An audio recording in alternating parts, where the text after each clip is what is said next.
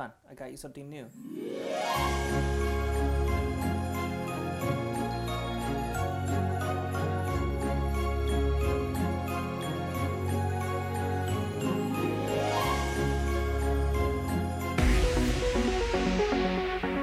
Introducing the new and improved cell phone.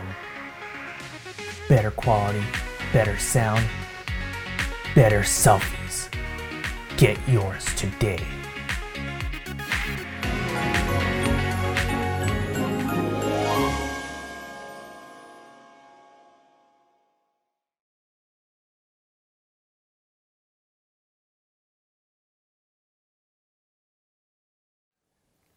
We love improved things in our culture. I mean, you name it, we like to get out there, get in line. Hey, it might be a new phone. Oh my gosh, it's amazing. It's got an extra pixel. I don't know. Maybe it's something that you're excited about the new video game systems that have come out, or maybe you're out there and it's some kind of new widget for your for your kitchen or some kind of new gadget. I've seen some cool coffee things that have happened lately. Man, there's always something, whether it's phones, cars, you name it, that we get pumped up about because it's new, it's improved, it's the 2021 model because nobody wants the 2020 models, right? And so the point is that we, we love this improvement. I, I can remember, maybe you can remember it, that way back, like you used to have the record player, right? You put it out there, you turn it on, and like, nice little scratchy sounds. You pull that thing off and you listen to the music, flip it over and do the same. And, and, then out came the eight track, right? You could shove it in. I remember my parents had a big one, push it in the car and you listen to the songs, loop around. Or then you had the cassette player. And I had all those cassettes, right? Plug into my little Walkman, walk around, woohoo, enjoy myself. And then it was the CD, better quality. You got all those songs, only one side. It was incredible. And then out came the MP3 player lower quality, but man, you could have all of the ones that you wanted all on one device, recorded all over the place. It was awesome, right? And now they found out, oh, you can steal all that stuff. So we've gone and improved one more time, and we've come back to, yes, the record, right? It's the most popular thing out there right now. Everybody wants the record. And I find vinyl a funny joke because we can seem to over improve ourselves.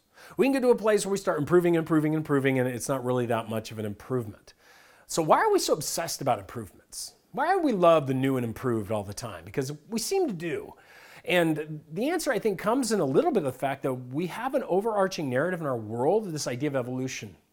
And I think the, um, the idea of Darwinian evolution, where things can be chaotic and crazy, but then as time and randomness happens, they gather together and they get better and better and improve and improve and improve, gives us the implication that we're on the edge of this.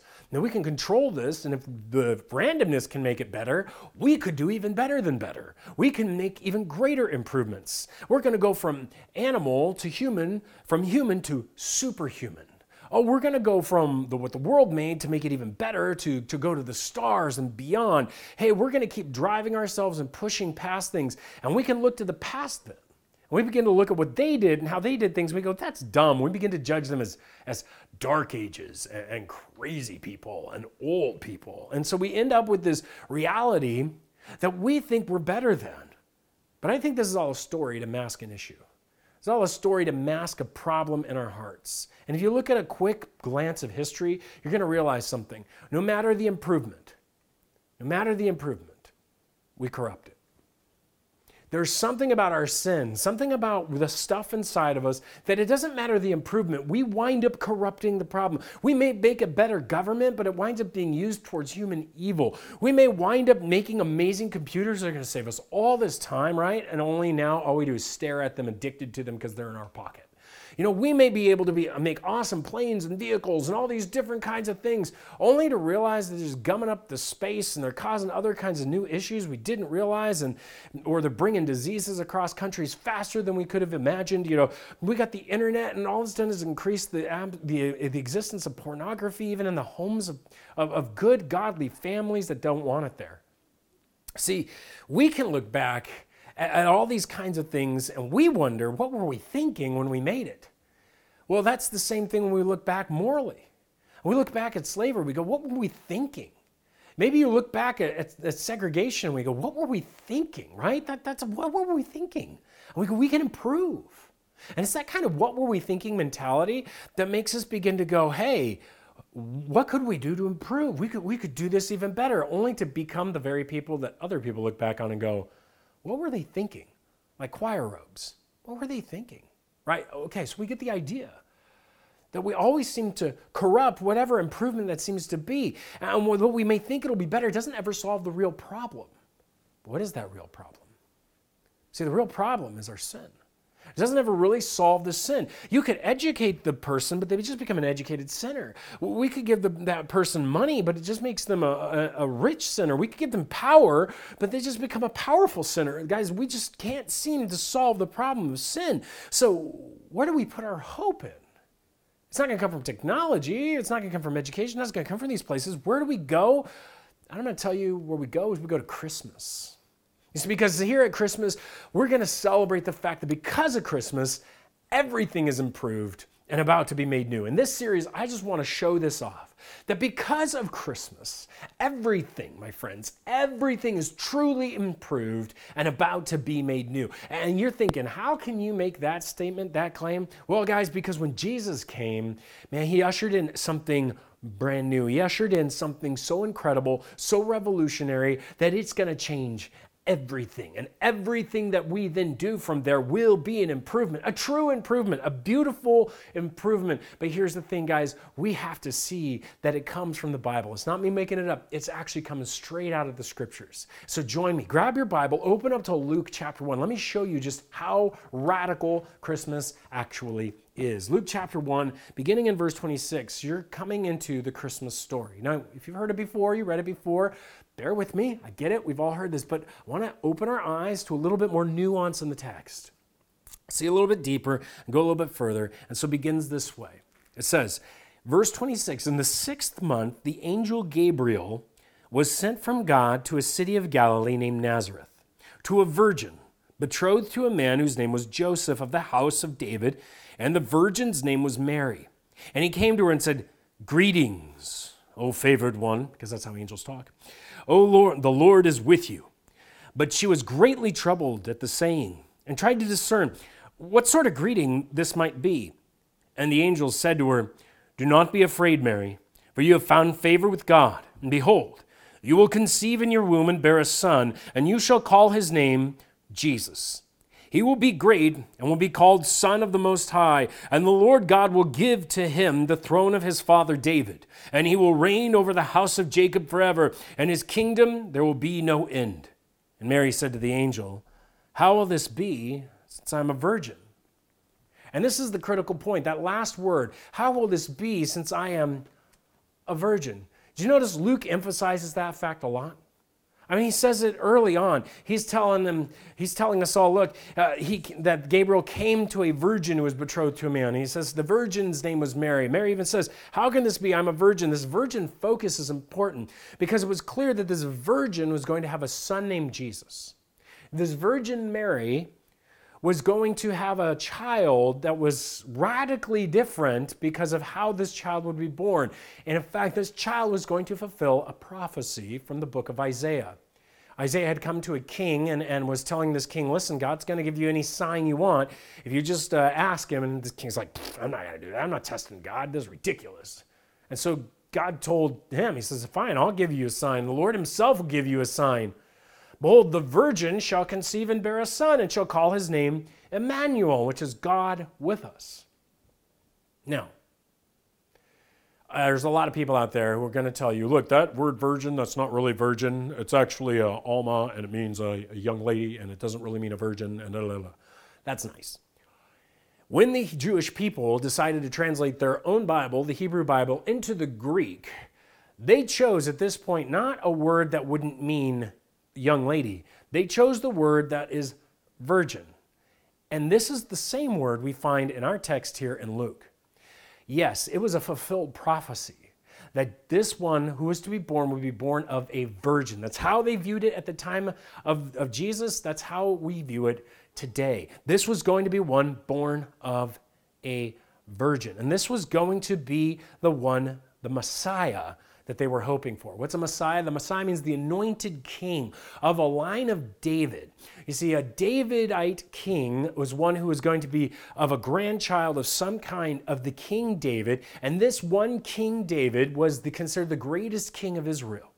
And so when he desired to make a temple for God, one day God said to him, You're not going to do that. I'll let Solomon do that. You're a man of war. You're not going to. But here's my promise to you, David. And he gives him this When your days are fulfilled and you lie down with your fathers, I will raise you up, your offspring after you who shall come from your body, and I will establish his kingdom. He shall build a house for my name, and I will establish the throne of his kingdom forever. I will be to him a father, and he shall be to me a son.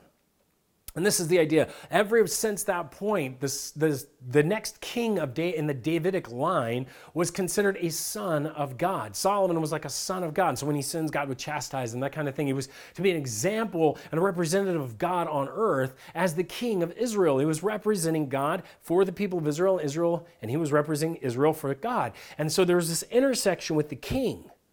But this ultimately was going to be seen as one who truly was going to be the son of God, this Messiah who was coming in their mind, who's going to take out Rome, who's going to set up uh, the Jewish religion eh, as, as the religion of the world. It was going to bring about all of the world under the rule of Yahweh their God. This is the beauty of what the Messiah was to do. And they were excited about him coming. They were expecting him to come. They were hoping that he would come. This was their hope. Just as we have all kinds of hopes. And in their hope, what they came to and they realized is that their Messiah was going to be one who's going to do these great things, but Jesus was more than we're going to bargain for. Jesus was going to be far greater than this. Check, take a look. Let's continue. In fact, she says, Well, how can this be?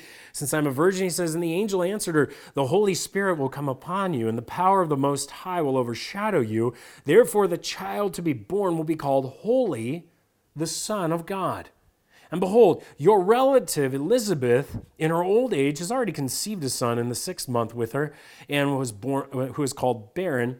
For nothing will be impossible with God. And Mary said, Behold, I am the servant of the Lord. Let it be to me according to your word. And the angel departed from her.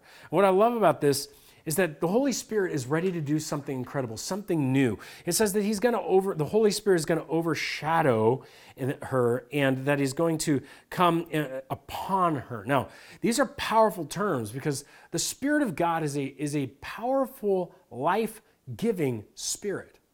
I mean, just take your mind back a bit, uh, all the way to the beginning of the book of Genesis.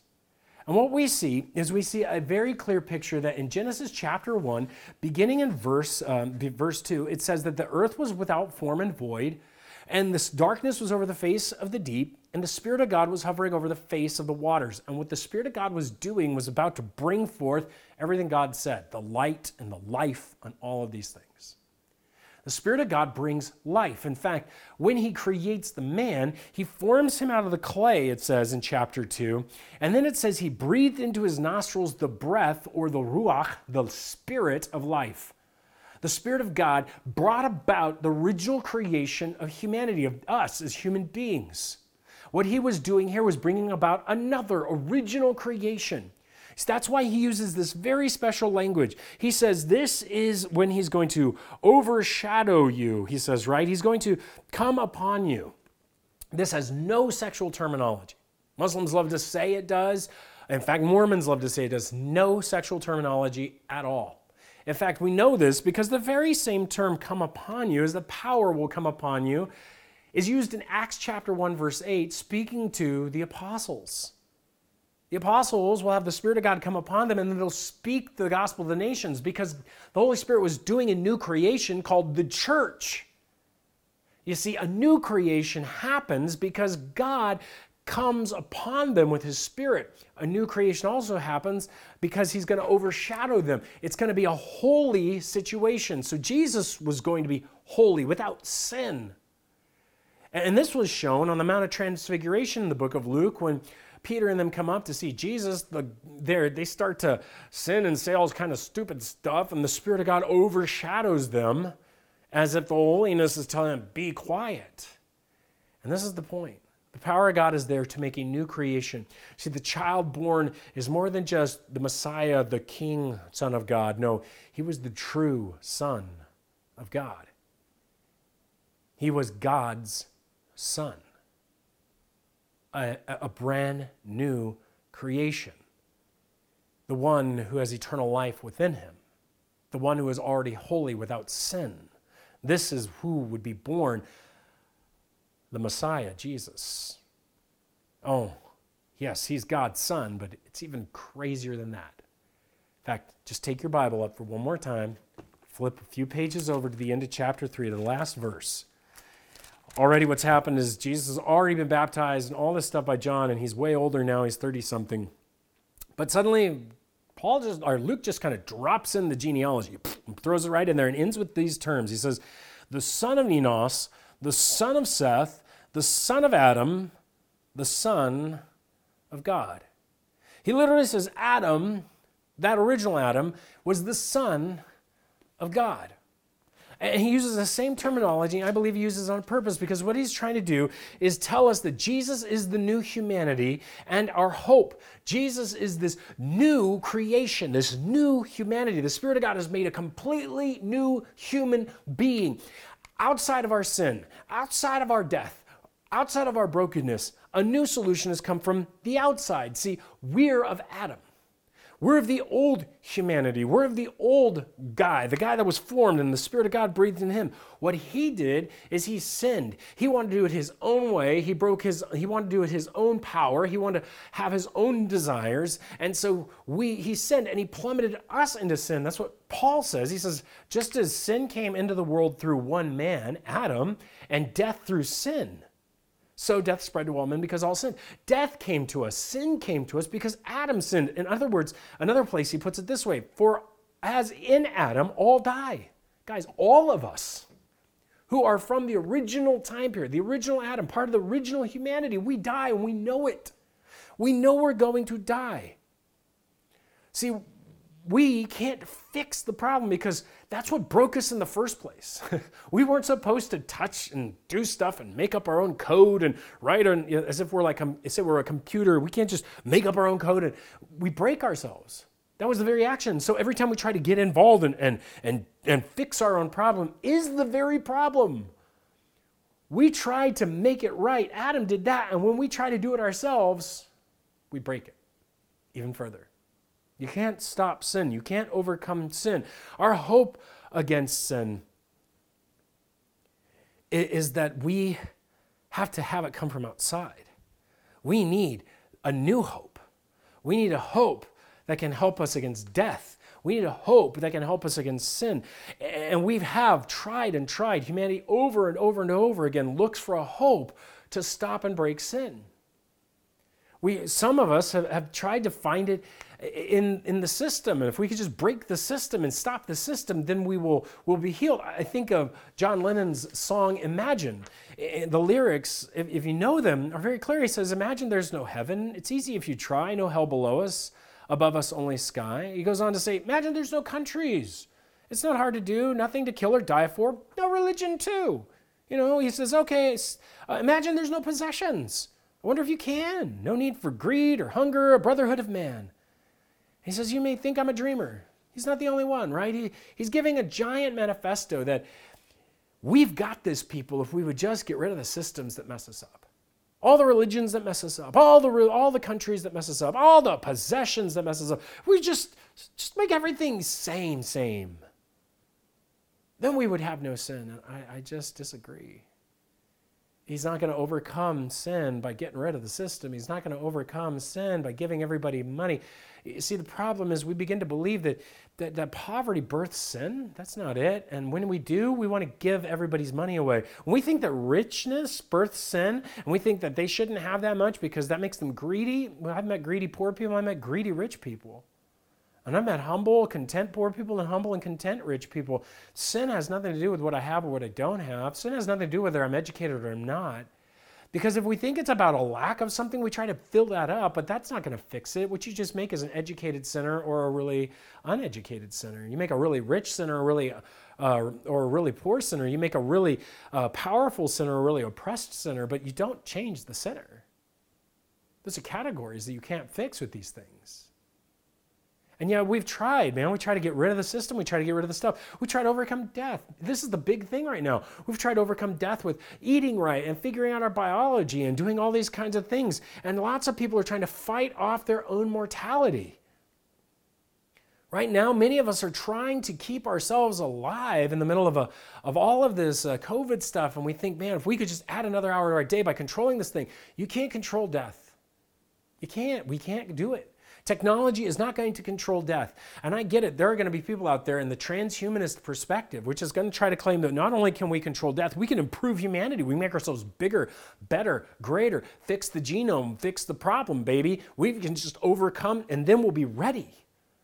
Some say we should be able to download our brains into computers in the future so that they can hold our knowledge and we can be okay, like the lawnmower man way back in the day, right? Some people have gotten to the point that, unfortunately, they, have cry, they've gotten into technology as their hope, that they use cryogenics. There was a, this horribly heart wrenching story of a, one, of a woman and a man from Thailand whose daughter, at the age of three, died of tumors and cancer. And they took her brain and they had it cryogenically froze in a hope that one day she would they would take that brain and put it back into a technologically advanced enough robot child or something that that child would come back to them.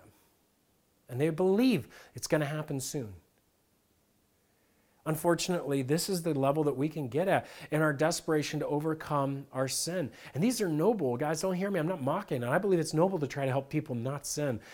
Whatever, when we thought it was education or finance or whatever, we want to be noble in these quests, but our sin even messes up that.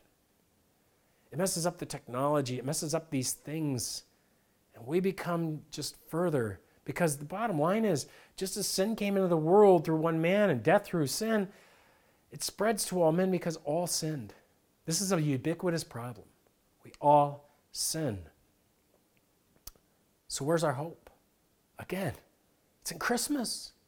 Christmas changes everything because everything's about improves everything. Christmas improves it all because everything's about to be made new. You see, Jesus is the new Son of God. He's the new humanity. He's the new start. He is the person born not of Adam, but of the seed of the woman. He's the one who's born outside of a new lineage. We get a new start, a new morality. He is holy, it says, the Son of God. Without sin, the Son of God. Without sin, the true King, the true Messiah, the true one who is going to live forever. Just as the new Adam brought about a new humanity, or brought about humanity, so now we have a new humanity. See, he died and rose from the dead, Jesus did and in, because death couldn't hold him. God raised him up, Peter said, loosening the pangs of death because it was not possible for him to be held by it.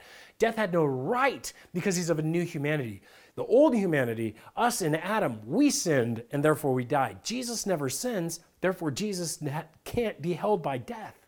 He is the king who is over death. He has defeated disease and decay, all of death's parts, because he is the new humanity. As by Adam came death, by a man has come also the resurrection of the dead, Jesus. For as in Adam all die, so also in Christ all shall be made alive. You see, what he gives you and me is a hope. Christmas gives the new humanity. It's not a new category, it is something you and I get to enter into. We have a hope by being brought into the new humanity. We can be part of that new humanity because we've been given the promise to be part of it. In John chapter 1, John puts it this way To all who did receive him, receive Jesus, who believed in his name, his work on the cross, where he would bear humanity, old humanity's sin, and then rise from the dead, he gave us the right to become children of God part of the new humanity. We were born not of the blood, nor the will of the flesh, nor the will of a man, but of God. This is God's action to bring you part of the new humanity. It's called being born again, reborn into a new human being, into a new humanity, one that is no longer corrupted by sin. So when you get that education, it's not corrupted anymore. When you get that opportunity to build a technology, it's not going to lead you into destruction. No, when you get that power, you're going to use it for the good of others. What we have is a new humanity without sin and a new humanity without death. And he says, here's how you gain this. You trust him. You believe. You believe in his work. You receive what he did. Say, how am I supposed to trust God? I mean, God, really? I think if you're if you're if you're not a believer in God, you're probably trusting something way more than I trust in God.